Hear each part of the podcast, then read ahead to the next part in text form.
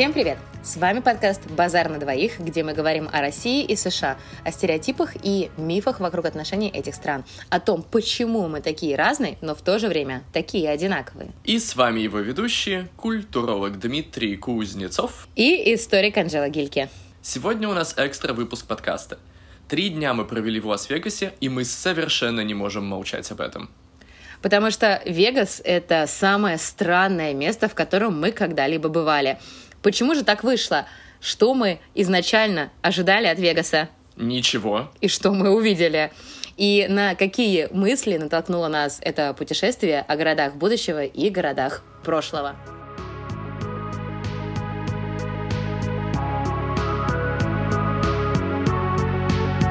На самом деле Анжела уже начала эту тему. А, хотелось бы обсудить, что нам показалось самым странным в Лас-Вегасе. Почему у нас обоих сложилось такое впечатление, что это было одно из самых странных мест, если не самое странное, в котором мы вообще когда-либо были? На мой взгляд, там было странно абсолютно все с момента, как мы приехали, до того момента, когда мы уехали.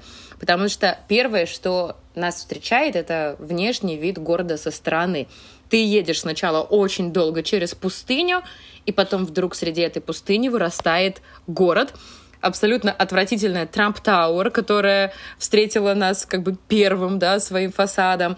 А, и это гигантское страшное здание, которое находится посреди пустыни. Ты выходишь из автобуса с кондиционером, и тебя обдает горячим воздухом. И ты знаешь, я люблю жару, но даже для меня эта жара оказалась слишком жаркой. Потому что сколько было градусов? 40 42-44 в течение дня, да. И вот эти 42-44 градуса с невероятно горячим ветром, в ко- э, ветром, воздухом, в который ты оказываешься, который тебя обволакивает, и вокруг э, странная архитектура, странная природа — это вот первое, что ты видишь в Вегасе, и это первое сразу, что тебе вот как бы сигналит. Ты в таком никогда не бывал до этого. Да, я, ну, не могу не согласиться, на самом деле. Больше всего мне эта поездка все-таки показала, что мы действительно северяне. И несмотря на то, что как-то теоретически я был готов к пустынно в этой, вот этой жаре в течение дня, а в плане климата больше всего меня удивило, что когда выходишь на улицу в 10-11 вечера, в принципе не становится менее жарко, и ты все равно идешь через такой расплавленный воздух, расплавленный асфальт, абсолютно сомнамбулически. И это было, ну вот, э, жаркие ночи, наверное, для меня были очень странными, как раз тоже.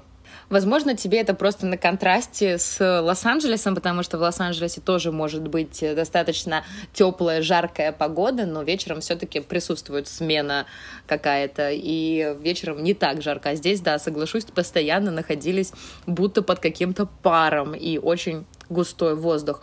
И в этом плане, конечно, очень странно э, вообще думать о Лас-Вегасе как о настоящем городе, где живут люди, потому что кажется, что жить там абсолютно невозможно.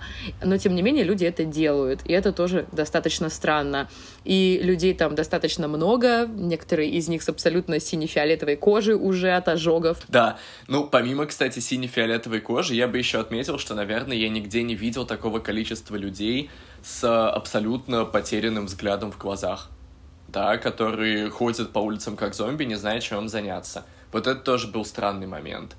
А, возможно, потому что ну, да, раз уж мы начали говорить о реальности и нереальности этого городского пространства, да, Лас-Вегас во многом мне представляется таким абсолютно вымышленным городом. По крайней мере, та часть, которую видят туристы.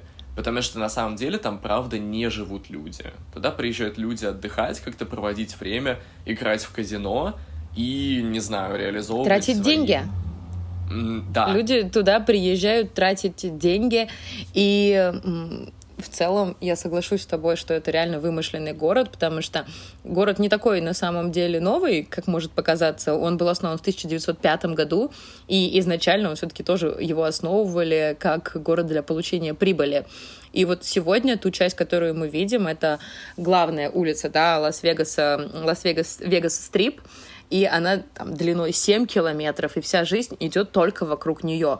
Другого просто нету. Это вот как у нас в России есть какие-то небольшие города, где там три улицы, остальные их пересекают. Вот Вегас тоже вокруг одной улицы существует. Да, при этом, несмотря на то, что само городское пространство кажется таким компактным, оно оказывается заряженным невероятным количеством эмоциональных проекций, при этом, которые люди э, ассоциируют с этим местом, да, надежды, какой-то азарт, да, свои мечты о лучшей жизни. И, соответственно, другая сторона этого разочарования, крах этих надежд, то есть э, место получается невероятно концентрированным, и э, в этом плане можно, да, сказать о том, что, по сути, Вегас создает своего рода такую гиперреальность, которая на самом деле превосходит просто те здания, которые ты видишь, когда ты там оказываешься, да, потому что э, Вегас — это такое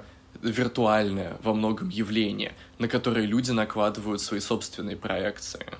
Ну и мы, собственно, туда ехали с тобой тоже имея представление о Вегасе исключительно там из кино, из э, литературу не знаю ли, потому что, честно, не помню ни одного литературного произведения, где фигурировал бы Вегас, но город с гигантским количеством неоновых вывесок. Это тоже, кстати, один из таких странных моментов, да, с чего мы начали, да, обсуждать Вегас, потому что город весь светится какое количество электроэнергии тратится на то, чтобы осветить весь этот город, который идет вдоль одной да, улицы с тем гигантским количеством неоновых вывесок, я не знаю и там ощущение, что всегда светло, везде, кроме казино. Да, в казино всегда темно, а на улице будто бы всегда светло, либо за счет палящего солнца, либо за счет э, неоновых вывесок, которые светятся круглосуточно. И, кстати, то, что круглосуточно там все работает, это тоже шок, потому что уж где-где, а в Штатах очень много заведений закрывается и не работает там после там, 9-10 вечера. Здесь все работает круглосуточно, ты можешь практически что угодно купить в любое время дня и ночи. Да, также одно из немногих мест, где ты действительно можешь видеть, например, людей, которые э, выпивают на улице, да, или э, курят в помещении что тоже Ой, сильно да. отличается. Да, курить в помещении это что-то из нашего прошлого абсолютно, когда еще в Петербурге можно было курить в ресторанах и в барах. Сейчас это кажется уже каким-то мовитоном. А, хотелось бы, наверное, тут, раз уж мы говорим о городском пространстве, перейти к тому, насколько э, странное, опять-таки, да, вот почему-то прилагательное, которое мы скажем за этот выпуск, наверное, раз 50, это прилагательное странный, потому что другими словами сложно описать то, что мы видели, совершенно какая-то непонятная архитектура Вегаса, которая выглядит как э, Диснейленд для взрослых, да. У которых где... много денег, да Uh, да, ну, с другой стороны... Или uh, очень мало, наоборот. Да, да, это как бы две стороны одной монеты, опять-таки.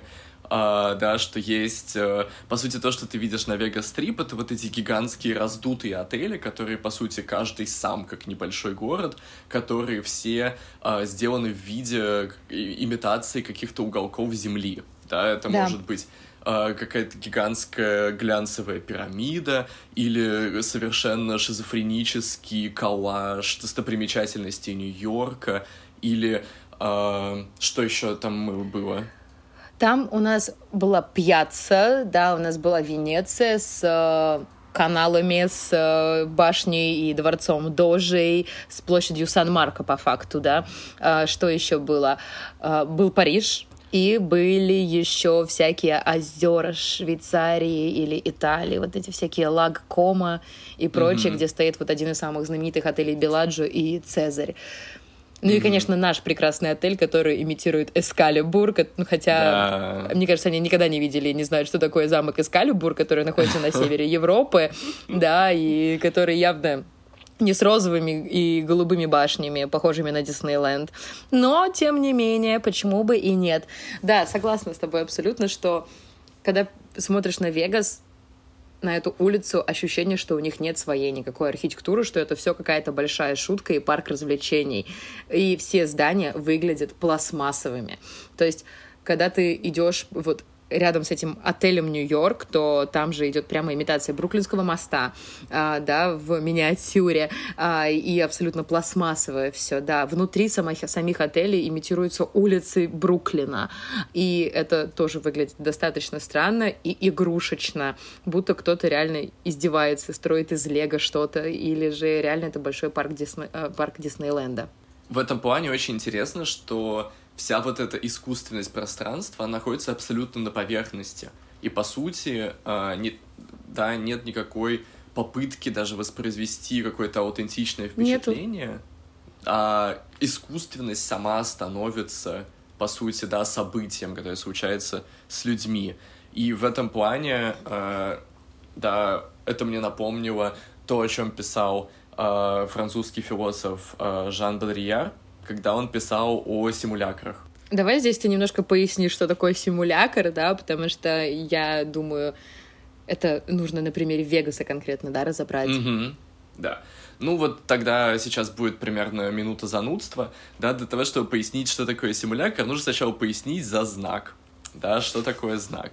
А, по сути, да, знак — это единица передачи культурного смысла, у которого есть форма и содержание. И форма и содержание обычно находятся в какой-то логической зависимости друг от друга. А, например, а, природу знака изучал Ролан Барт на примере рекламы. Да, у каждой рекламы есть какая-то форма, есть какое-то содержание, и форма может быть Uh, да, выпей самый лучший сок, который ты когда-либо пил в своей жизни, но содержание на самом деле купи, да, и форма может продавать себе какую-то фантазию о апельсиновых рощах в Италии, а содержание на самом деле сходи в пятерочку и купи сок.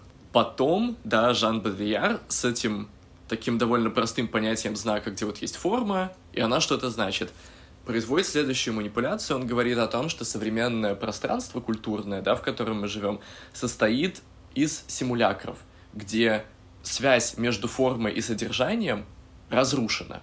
Соответственно, у нас есть вещи, которые чисто формальные, да, и при этом не значат ничего. Условно говоря, на примере Вегаса мы можем сказать, да, когда мы смотрим на пирамиду, которая должна нам напомнить Uh, не знаю, пирамиды Гизы, наверное, да, на самом да, деле да. эта форма абсолютно оторвана от какого-то содержания. Если реальная пирамида, да, содержала в себе какое-то представление о трансформации человеческой души, да, а, да, вот. Ну и вообще несла религиозную составляющую в первую очередь, а, а не была казино, где ты тратишь деньги. Да. То здесь, по сути, все эти формы так или иначе скрывают за собой пространство, да, для э, трат пространство, такие храмы денег, на самом деле. В каком-то смысле тоже религиозная функция, наверное, да, но совсем Особенно другая. для многих американцев, которые совершают чуть ли не ежегодные паломничества в Вегас. Ну и да, и на самом деле вот то, что ты сейчас говоришь про города-симулякры, да, про то, что а, здесь есть огромное количество разных форм, которые не содержат за собой той изначальной функции, да, которая им вообще-то придавалась. Здесь я очень хочу рассказать про утку и сарай.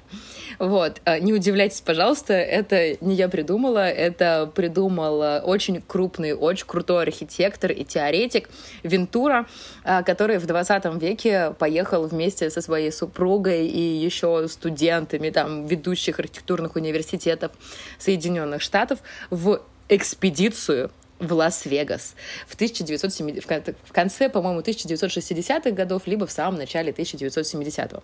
И из этой экспедиции вышла книга, которая называется «Уроки Лас-Вегаса». И Вообще, Вегас для вот этой группы талантливых архитекторов представлял собой такой антропологический, конечно, объект исследования, в котором они смотрели на всю эту уродскую архитектуру и, говори, и пытались найти там что-то хорошее, на самом деле.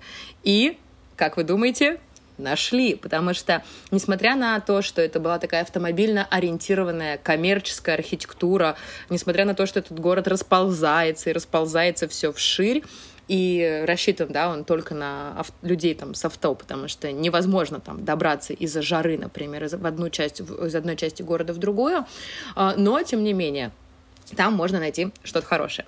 И Вентура это находит благодаря своей вот тут сразу хотел задать вопрос, так как мы не нашли в нем почти ничего хорошего. Что же хорошего нашли они? А, ну, они теоретики, им нравится это изучать. И, наверное, мы с тобой нашли хорошее, примерно то же самое в Вегасе, потому что мы на это смотрели как на объект, как на то, что интересно посетить, посмотреть э, и э, вообще понять, а что это такое. И вот Вентура, он э, после, собственно, поездки в Вегас сформулировал теорию об утке и э, сарае. Значит, в его понимании все здания делятся на два типа. Первое здание — это утка. Это, грубо говоря, даже не здание, а такое скульптурное сооружение, чьи функции передаются посредством э, объемов.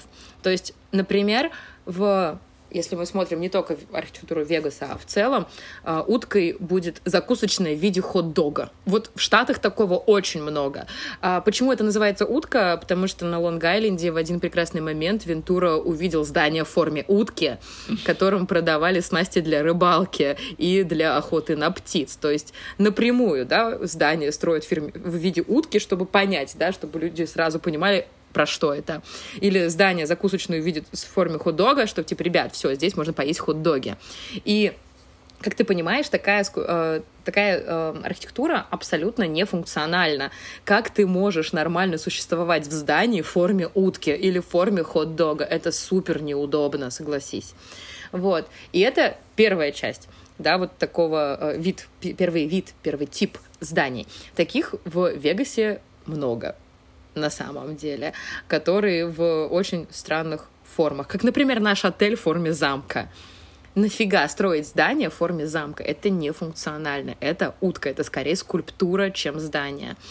И второй вид здания — это сарай, но не обычный сарай, а декорированный. Что такое вообще, в принципе, сарай? Это очень простое по форме сооружение, которое несет утилитарную функцию. Хранить какие-то там объекты, я не знаю, там э, скот туда заводить в принципе, все. И сарай декорированный означает то, что здание по своей форме очень простое, но у него есть декорированный фасад, который со стороны говорит, смотрите, я красивый. Например, супермаркет — в Вегасе, вот в декорированных сараях в Вегасе на самом деле гораздо больше, например, чем уток, как мы увидели. Потому что Например, супермаркет. Обычный сарай, ну реально, он почти в прямом смысле похож по своей, как бы на амбар обычный, да, то есть просто четыре стены и крыша. Но что мы видим на фасаде? Неоновые вывески, которые тебя привлекают туда зайти. Супермаркет с вывеской — это декорированный сарай. Вот такая прекрасная теория про сарай и утку родилась э, благодаря Вегасу. И когда Вентура, собственно, эту теорию свою вывел, э, это стало началом экспериментальной архитектуры, архитектуры постмодерна, которая сегодня до сих пор очень популярна. Это, например, Рэм Калхас, э, это я сказала, как Петровский колхаз, а не колхаз. Хватит кормить колхаз.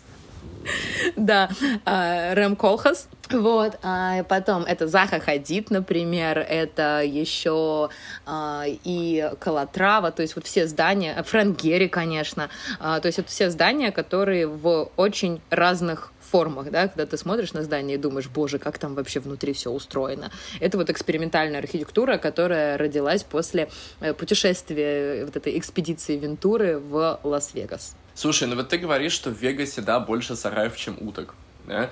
А, ну вот, допустим, э, если бы вот эти казино, они бы были больше утками, чем сараями. Это могло бы быть что, казино в виде э, стола для рулетки, или казино в виде вот этого, да, колеса удачи, которые крутят люди. Такая какая-нибудь была архитектура? В целом, наверное, да. Или в виде колоды Или в виде большого яблока. Угу. Который вот у нас, там же есть в Лас-Вегасе Нью-Йорк, да, и тогда это вот было бы, например, здание в виде яблока.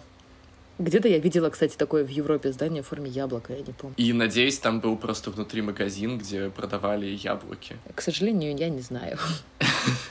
Или сидор. Если мы поговорим про более традиционную европейскую архитектуру, мы можем куда-то тоже ее пихнуть в категорию утки или в категорию сарая или утки сарая, сарая с утками? Есть, есть э, возможность, да, применить вот эту теорию утки и сарая по отношению к архитектуре и более ранних времен. Например, собор готический любой собор, там тот самый сгоревший Нотр-Дам в Париже. Э, это будет пограничное состояние. С одной стороны, это будет утка, с другой стороны, это будет декорированный сарай. Почему? Потому что любой э, готический собор имеет форму креста базилика, да, она же по форме крест. Точно то же самое на самом деле и с православными соборами, потому что православные соборы, они все в форме крестов. Крестово-купольные, да, это называется в архитектуре. И это тоже утка, да, крестово-купольный собор в данном случае это утка, потому что форма в форме креста ну, не самая очевидная, согласись, для здания. Ну, потому что это распятие, да. То есть это да, говорит конечно. нам уже о том, что это христианский храм. Да, естественно, ага. конечно, естественно. Потому что все там первые там православные соборы, которые появлялись на Руси, они появлялись, они строились там по прототипу, естественно, византийских, ну и они все носили форму креста. И это сразу отсылка к функции да, здания, что это религиозное сооружение. Поэтому это утка.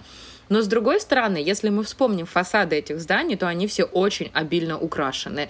И с этой точки зрения это декорированный сарай. Поэтому мы можем в целом эту теорию применять к очень большому количеству зданий, которые существуют э, не только в Вегасе, не только в современной архитектуре, но и вот в более какие-то исторические времена. И если мы говорим про какую-то европейскую архитектуру, более там э, старую, то здесь, в Вегасе, мне кажется, все очень сильно скучают по Европе, потому что они строят вот эти декорированные сараи, и пластмассовые при том, как, например, пьяца, вот в пьяца Сан-Марко, которые, там, я не знаю, сколько уже там столетий в Венеции, они берут и точно такое же строят у себя. Это выглядит плохо, это выглядит дешево, но это опять тот самый, опять же, декорированный сарай, потому что мы заходим в это здание Дворец Дожи, который якобы Дворец Дожи. Внутри это просто магазин, но снаружи это декорированный сарай помимо того, что это декорированный э, сарай, да, с точки зрения архитектуры, еще тут, наверное, можно сказать о том, что это определенная форма ностальгии. Причем, да, ностальгии по прошлому, которого на самом деле, ну, у американцев, у американцев не было. Не было. Да. Да, как э, писала Светлана Боем, самая сильная ностальгия по опыту, у которого у тебя никогда не было, да, или по тому, чего вообще не было в той стране, э, в которой ты находишься. А, при этом, да, несмотря на то, что это такая ностальгия и скука по Европе, наверное, сложно представить более узнаваемый американский город, чем Лас-Вегас.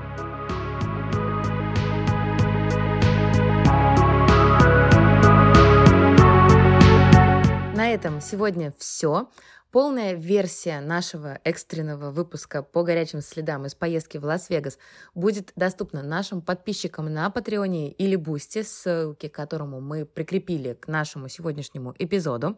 И мы постараемся как можно чаще делать такие дополнительные выпуски для наших подписчиков.